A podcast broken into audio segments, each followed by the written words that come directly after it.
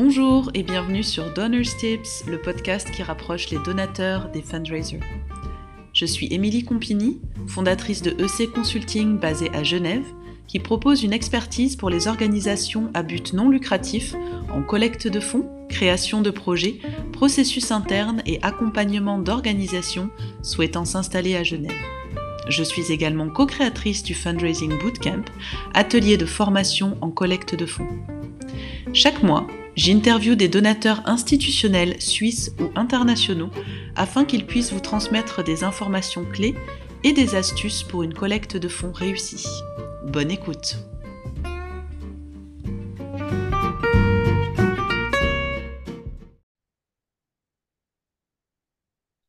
J'ai l'honneur d'accueillir Myrène Bengoa, directrice de la chaîne du bonheur.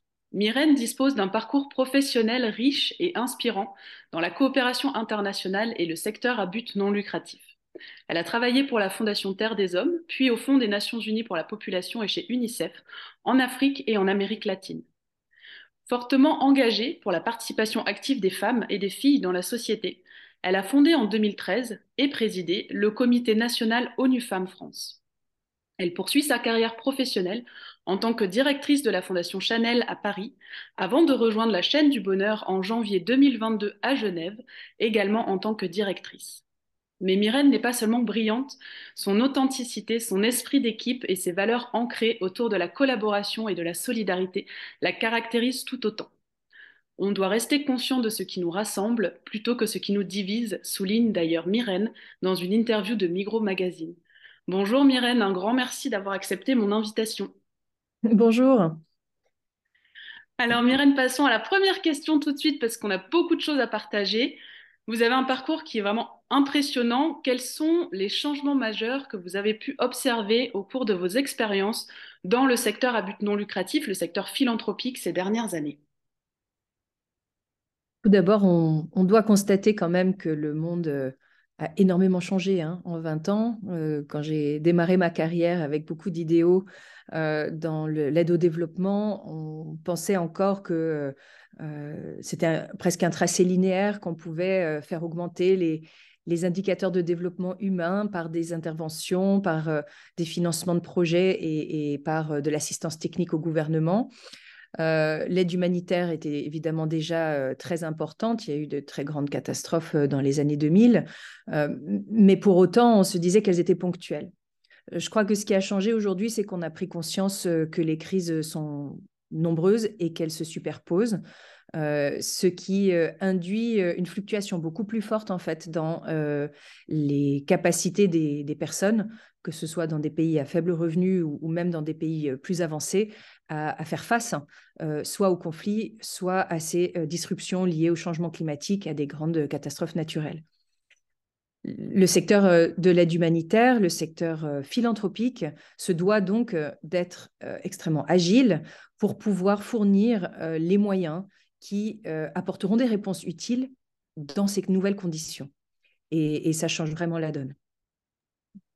Oui, effectivement, je, vous rejoins. On voit bien que, l'évolution du secteur a toujours été très rapide, mais c'est euh, c'est presque de plus en plus le cas. Et euh, le, côté, euh, le côté, je dirais, positif pour ajouter sur effectivement toutes ces crises qui, comme vous le dites très bien, sont nombreuses, se superposent et, engendrent des impacts vraiment importants pour les populations.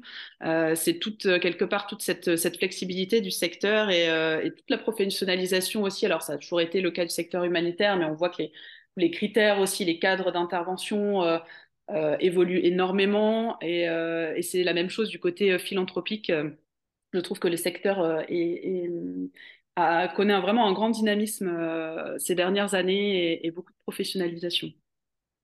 Oui, je, je, vous rejoins complètement sur ce point. Non seulement c'est devenu un métier extrêmement complexe à mettre en œuvre sur le plan de, euh, des projets de terrain, puisqu'il y a des, grosses difficultés d'accès dans certains pays, euh, des problèmes de sécurité, euh, mais également de grandes potentialités pour une coopération décentralisée qui s'est multipliée dans ses formes. on a vu bien sûr grandir de façon extrêmement significative le rôle du, secteur privé des entreprises qui ont pris leur part aussi de responsabilité dans la reconstruction de, certains pays, dans le fait, le fait d'éviter aussi des, des, crises et des catastrophes. nous avons, en tant qu'organisation à but non lucratif, un rôle d'assistance immédiate, mais aussi de plaidoyer pour s'assurer que cette réhabilitation se fait dans le respect de la dignité des personnes et se fait surtout dans un but de reconstruction qui soit plus favorable que la situation antérieure. Mmh oui, tout à fait. Et pour parler justement de, tous ces multiples acteurs qui, interviennent et collaborent de plus en plus, euh, la chaîne du bonheur est un exemple qui est, euh, qui est extrêmement intéressant avec un ADN assez particulier. Alors, je pense que les auditeurs suisses connaîtront bien évidemment la chaîne du bonheur, Swiss Solidarity. Euh, mais pour nos auditeurs qui ne sont pas suisses, est-ce que vous pourriez présenter votre organisation en quelques mots, Myrène? Avec grand plaisir. Euh, donc, la chaîne du bonheur existe euh, depuis 1946. Cela a été euh, créé comme une émission de radio suite à la, Deuxième Guerre mondiale dans un objectif de créer une chaîne de solidarité entre les citoyens suisses et les pays voisins, mais également pour les personnes très précaires dans le pays. Et depuis cette époque, euh, nous avons bien grandi, nous sommes euh, devenus une fondation indépendante en 1983 et euh, nous jouons un rôle en fait extrêmement unique sur la plateforme humanitaire en Suisse puisque associés aux médias publics grâce à l'appui historique de, la SSR SRG, et de toutes ces entités régionales, nous pouvons lancer des appels pour les dons à travers la télévision, les radios, euh, de manière à alerter la population sur des situations qui sont euh, dans l'actualité et euh, générer ainsi une grande vague de générosité. Et nous sommes à chaque fois surpris par la capacité de mobilisation que nous pouvons avoir grâce à, cette connaissance que les gens ont de la chaîne du bonheur, le fait que nous soyons aujourd'hui presque une institution nationale, et cela nous confère également une très grande responsabilité pour pouvoir redistribuer ces fonds au travers des ONG suisses qui sont accréditées à la chaîne du bonheur et qui mènent à bien des projets dans une quarantaine de pays aujourd'hui. Oui, effectivement, il y a, je rejoins le point sur euh, la grande responsabilité. C'est vrai que c'est une vraie institution euh, suisse et qu'il y a forcément, euh, j'imagine, des grandes attentes de la part de, tous ces donateurs suisses qui vont se mobiliser pour les différentes causes que vous allez pouvoir mettre en avant. Au-delà de l'aspect humanitaire, est-ce qu'il y a d'autres interventions que vous couvrez? Oui, tout à fait. Je précise que nous avons tout d'abord une grande intervention internationale qui porte selon l'actualité et les fonds collectés sur tous les pays qui peuvent en avoir besoin dans le monde, pour autant que les gouvernements fassent appel à l'assistance humanitaire internationale et que les ONG suisses soient en compétence pour intervenir. ce sont nos critères pour mener des collectes et gérer des projets d'intervention. Euh, cela correspond en, 2022 à près de 55 millions euh, de francs suisses qui sont euh, versés à des projets dans, cet objectif-là. Mais nous administrons aussi en Suisse un certain nombre de subventions en fait qui sont destinées cette fois à combler les manques du système. nous avons constaté au fil des années que malgré évidemment euh, toutes les, politiques publiques, euh, il existe encore des poches de précarité importantes en Suisse et des inégalités qui, persistent. à ce titre-là, nous avons donc trois fonds permanents qui sont alimentés régulièrement par des appels à la générosité du public. L'un qui porte sur les enfants, qui depuis toujours en fait font partie de la mission sociale de la chaîne du bonheur donc un, fonds dédié aux enfants euh, vulnérables et victimes de, violences euh, intrafamiliales. Un autre fonds qui est dédié à l'intégration euh, socio-professionnelle des jeunes. Et enfin, un dernier fonds qui est, dédié aux personnes sans, domicile fixe, sans abri et en grande précarité en Suisse, dont malheureusement il y en a encore un certain nombre. Oui, je trouve, euh, je trouve le, le, modèle de la chaîne du bonheur vraiment particulièrement intéressant parce que ça permet justement de, quelque part, de, rassembler un petit peu, c'est un peu ce, tunnel qui rassemble toute la solidarité, euh, une grosse partie de la solidarité suisse, euh, et de pouvoir intervenir quelque part tous ensemble sur ces différentes causes. Alors, comme vous l'avez mentionné, d'une part, à, excusez-moi, à l'étranger, à l'international, sur des crises, importantes, mais aussi dans le pays sur bah, des, des, gaps, des manquements au, niveau, au niveau social et, éducatif. Alors pour revenir peut-être sur justement le côté international euh, et, les campagnes que vous menez. Euh, il y a eu, alors on est malheureusement tous bien au courant de, ces nombreuses crises que nous avons passées ces, ces, dernières années et que nous continuons euh, de vivre actuellement. Donc il y a eu une campagne d'appel aux dons, bien entendu, de la chaîne du bonheur pour soutenir les victimes de la guerre en Ukraine, qui a d'ailleurs battu des records avec 130 millions de francs collectés. Euh, donc, comme vous l'avez mentionné, les médias jouent un rôle extrêmement important de relais dans vos campagnes. Euh, mais justement, en termes de communication, quelles sont un petit peu les lignes directrices que la chaîne du bonheur suit et qui peut, peut-être peuvent servir d'exemple pour d'autres organisations? Merci pour, cette question. Nous avons euh, constaté en 2022 une solidarité absolument exceptionnelle des Suisses à l'égard euh, du peuple ukrainien euh, dans ce conflit qui l'oppose à la Russie. Euh, les, les, motifs en fait de cette générosité sont nombreux, mais dans la plupart des cas, ce que nous avons pu canaliser, c'est l'envie, le souhait de garantir aux personnes qui doivent fuir leur, leur domicile un accueil digne dans les pays d'Europe occidentale qui les ont reçus, et évidemment une protection contre tout type de violence sur cette route de, de, de, de la migration tout en apportant également en priorité une aide aussi aux personnes qui sont restées sur place et qui subissent directement ce conflit. Donc, en tant qu'acteur euh, humanitaire, la chaîne du bonheur applique bien entendu euh, les principes euh, internationaux du droit international et les principes de l'aide humanitaire, de neutralité, d'impartialité, bien sûr, sans s'investir pour l'une ou l'autre des parties. D'ailleurs, nous avons le souhait d'agir sur tout le territoire ukrainien quand cela est possible.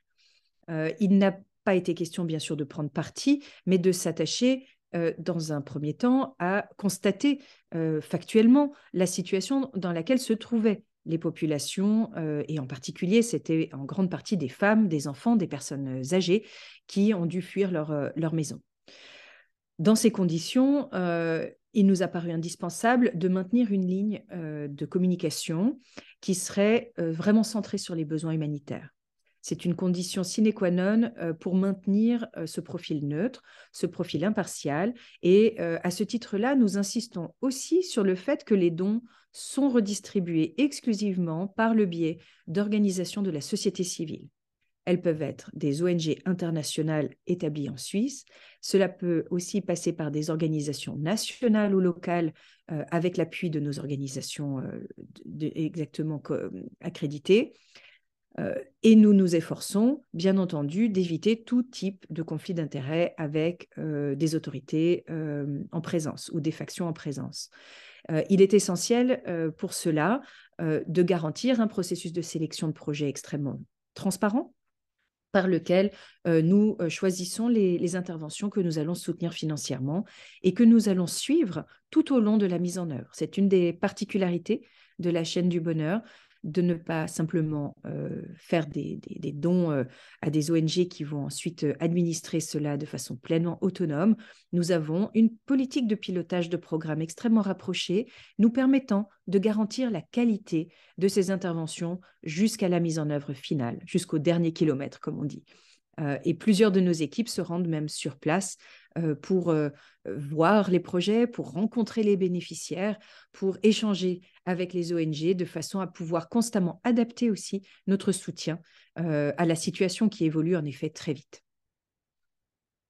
On sent bien euh, effectivement dans votre réponse l'aspect euh, éthique extrêmement important et la transparence que vous avez aussi souligné. Je, en tout cas, mon point de vue personnel est qu'il y a très souvent le, le grand public n'est pas forcément très euh, comment dire, très au clair de comment quelque part le secteur des ONG, le secteur à but non lucratif fonctionne.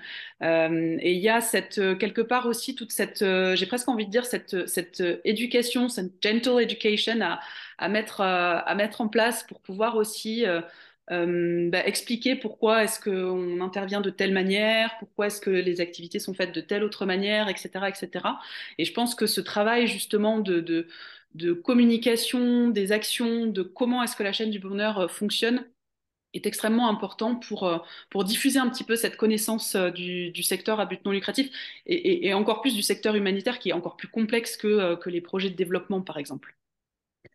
En effet, au, vu de, notre histoire en tant qu'organisation suisse, euh, nous avons évidemment un devoir d'exemplarité. Il nous paraît essentiel, euh, à la fois en soutenant des organisations euh, de terrain, mais aussi en écoutant les différentes institutions, et, nous prenons bien sûr connaissance de tous les rapports qui nous viennent du terrain, faire en sorte d'être vraiment dans, dans, une connaissance précise de, des besoins de chacune euh, des situations que nous souhaitons euh, adresser. Euh, il nous paraît absolument essentiel d'arriver avec non seulement une connaissance précise des besoins des, personnes qui nous sont remontées par, les organisations de terrain, mais euh, également de ce qui est faisable, de ce qui est finançable, de ce qui peut marcher sur la, base de, des leçons apprises des projets précédents. Euh, nous nous efforçons de capitaliser, bien sûr, d'une crise vers une autre euh, et d'en faire aussi un levier de partage d'informations entre des organisations caritatives, entre des ONG qui parfois euh, bah, se connaissent ou collaborent sur le terrain, parfois elles n'ont pas eu l'occasion de, collaborer. Euh, et c'est vraiment à nous euh, d'inciter à la diffusion des, bonnes pratiques. Nous le faisons par le biais d'une plateforme des partenaires que nous animons tous les trimestres et avec une grande réunion annuelle chaque année, mais également en restant très connecté, bien sûr, avec le secteur euh, humanitaire international, notamment euh, la Genève internationale, où nous avons la chance euh, d'avoir notre siège ici à Genève, permettant d'être vraiment en première ligne pour connaître la situation réelle. C'est indispensable, je pense, en tant que bailleur de fonds responsable, de ne pas faire les choix à l'aveugle et de savoir également justifier nos choix. Parfois, ces choix sont difficiles. je vais vous donner quelques exemples. Euh, dans le cas du fonds Ukraine, euh, nous avions euh, reçu énormément de sollicitations de la part de nos donateurs qui souhaitaient savoir à quoi servait l'argent et quels étaient les projets que, nous allions soutenir et, évidemment avec quelle rapidité nous allions dépenser. il a fallu prendre la mesure de la situation et, se rendre compte qu'en réalité, dans un conflit comme celui qui, est présent aujourd'hui en Ukraine, la situation n'allait pas s'améliorer très vite et, que par conséquent, les fonds que nous avons collectés en 2022 pourraient être très utiles sur une durée de deux à trois ans, euh, à la fois pour anticiper euh, l'éventuel retour des populations qui ont fui le pays, euh, mais également pour la reconstruction. Donc il nous appartient d'être rationnel et d'organiser la, distribution des fonds de façon stratégique. Euh, ce que nous avons souhaité faire, nous l'avons expliqué aux différentes parties prenantes. Et euh, cela a fait ses preuves en fait. En 2022 euh, et jusqu'à présent, nous avons vraiment engagé les fonds de façon extrêmement rapide sur des projets de distribution à la fois alimentaire, de produits de première nécessité dans les premiers mois. Puis, une grande partie des besoins principaux pouvaient être pourvus par de la distribution financière, ce qu'on appelle du cash assistance.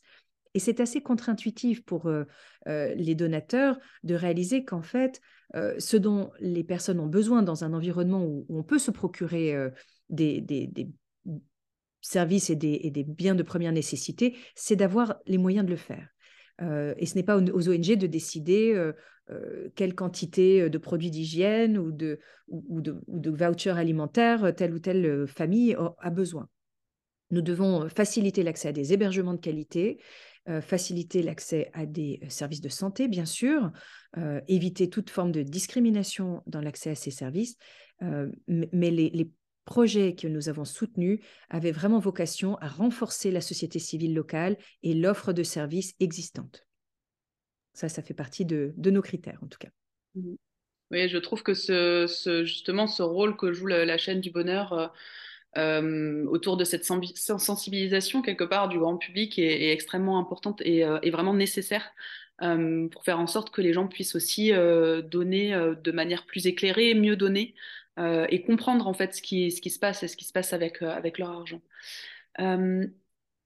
On a déjà évoqué plusieurs aspects justement du rôle de la chaîne du bonheur, mais je sais que euh, vous avez aussi cette, euh, bah, vision, ces envies euh, pour, pour votre organisation.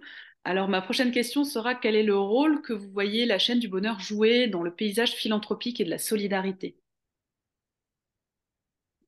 La chaîne du bonheur et ses autres partenaires, euh, évidemment, n'agit jamais seul. Et, pour nous, la notion centrale que nous voulons mettre en avant est bien celle du, partenariat, de la co-construction et de la collaboration. Nous avons un partenariat historique avec la SSR.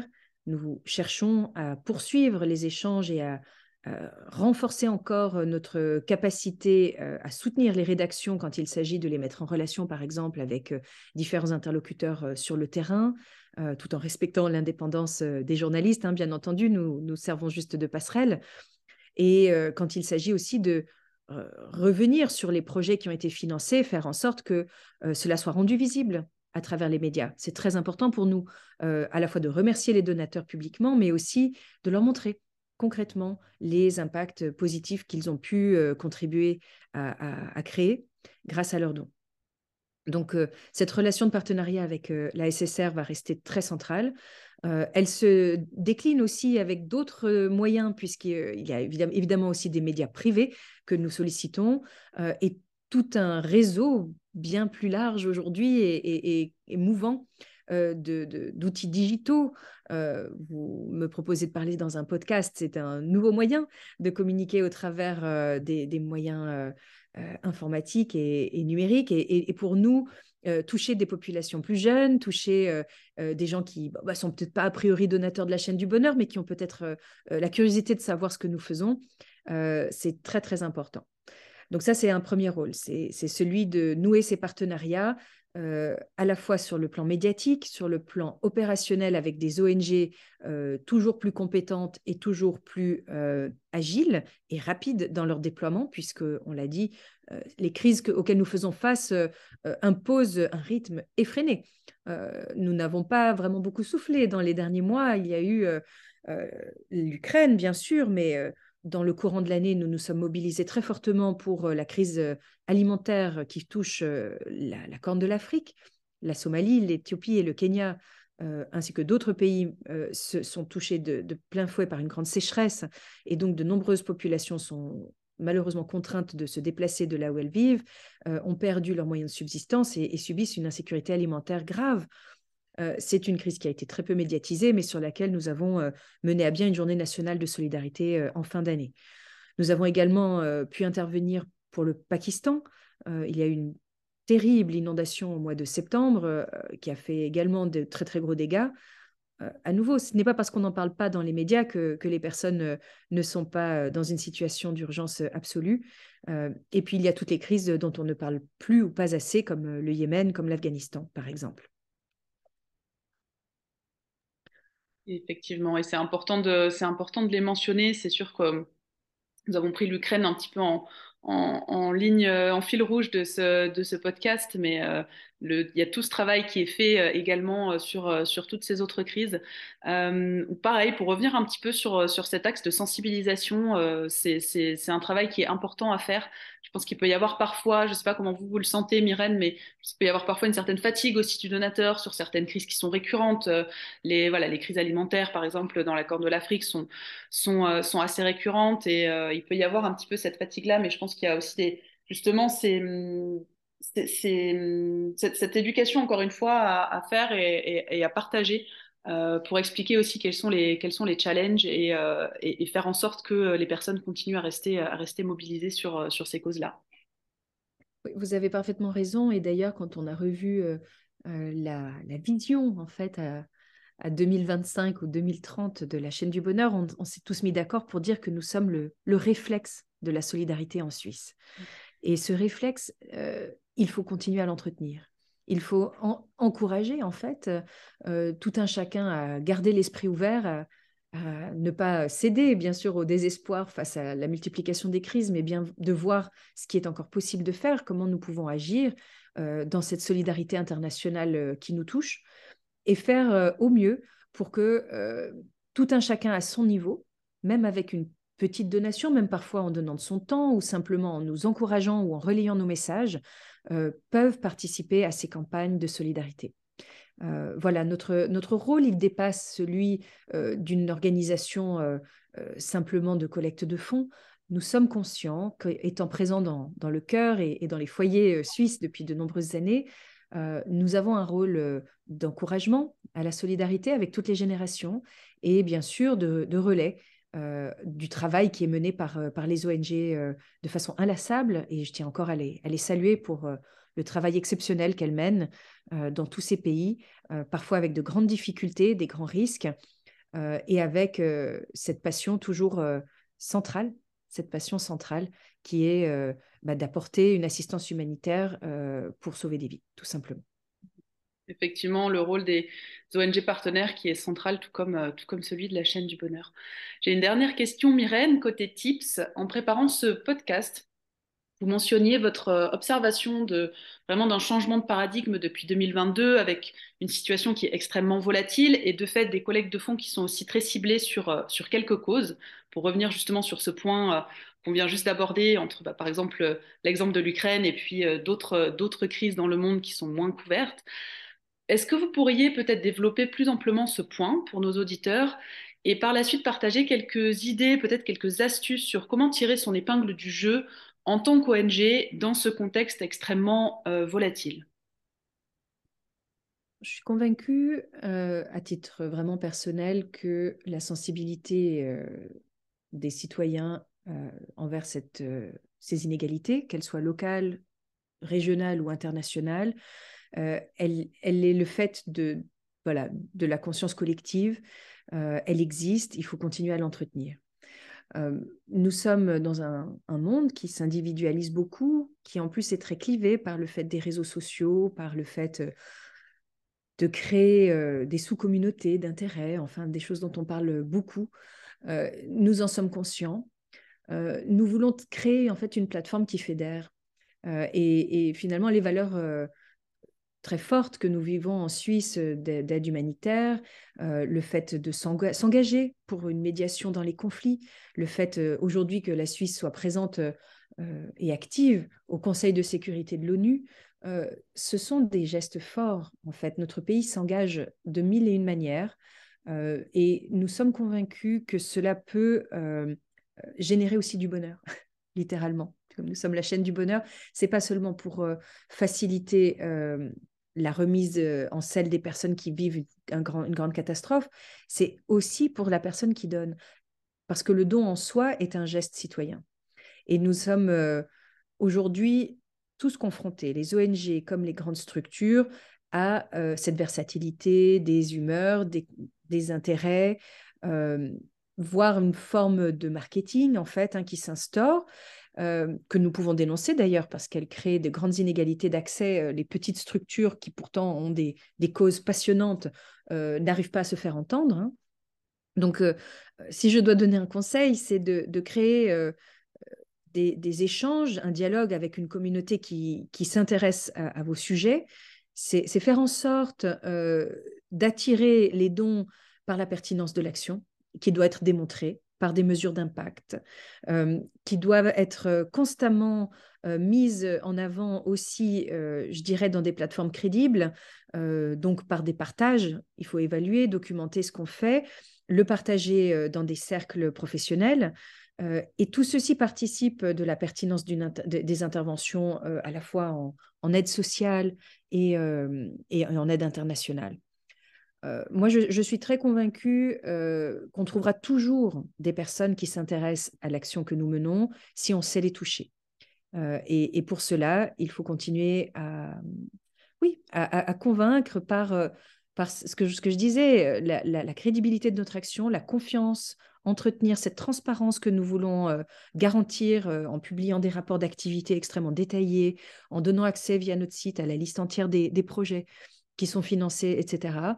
Euh, et en, s'efforçant d'être à l'écoute. Nous avons même une ligne téléphonique euh, que les personnes euh, peuvent joindre, bah, peut-être pas 24 heures sur 24, on n'est quand même pas une hotline de service client, mais en tout cas, nous, cherchons à rester très proches des gens et à répondre à leurs interrogations. et à ce titre-là aussi, recevoir des, retours, du feedback, c'est très important pour s'améliorer. Donc, nous sommes ouverts à cela et, et je peux que encourager euh, les, autres euh, acteurs du monde philanthropique au sens large euh, à, ne pas se cacher derrière des procédures ou des appels à projets trop fermés, mais bien à expliquer les motifs qui les, incitent à, soutenir tel ou tel secteur et comment ils font leur choix. parce qu'on a le droit d'être sélectif et, et, exigeant vis-à-vis des, des, partenaires de projet. Maintenant, il faut les expliquer, tout simplement. Mhm. Et on termine ce podcast sur ce, bel appel à l'ouverture, euh, ces notions et ces, besoins, j'ai presque envie de dire, de partenariat, de co-construction, de collaboration que vous avez euh, magnifiquement mis en avant, euh, Myrène, dans ce podcast et ce que fait la chaîne du bonheur au quotidien. Merci beaucoup d'avoir pris le temps de répondre à mes questions et de nous avoir amenés dans les coulisses de, la chaîne du bonheur. Ça a été extrêmement riche en informations. Merci beaucoup, Myrène. Un grand merci à vous.